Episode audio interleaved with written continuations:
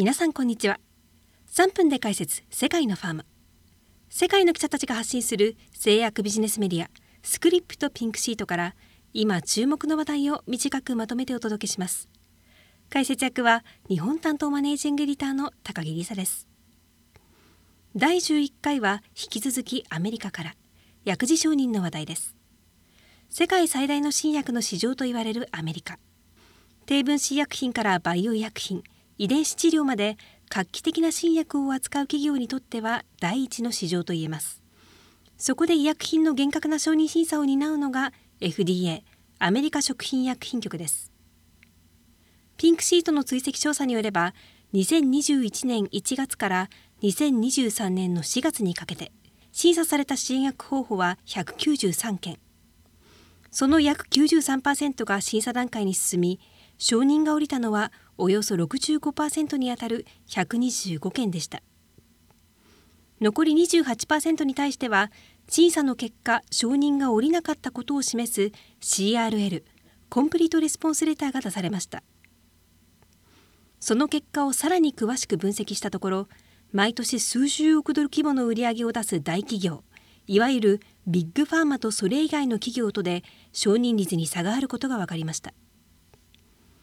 ピンクシートによればこの期間にビッグファーマから出された承認申請は54件。その約8割が承認され2割に CRL が出されました。一方でそれよりも小規模の企業から出された139件の申請のうち承認されたのは6割にあたる83件。3割にあたる43件には CRL が出されていました。ビッグファーマから出された申請は数こそ少ないものの全体の承認件数のおよそ3分の1を占め審査の成功率自体の高さがわかります。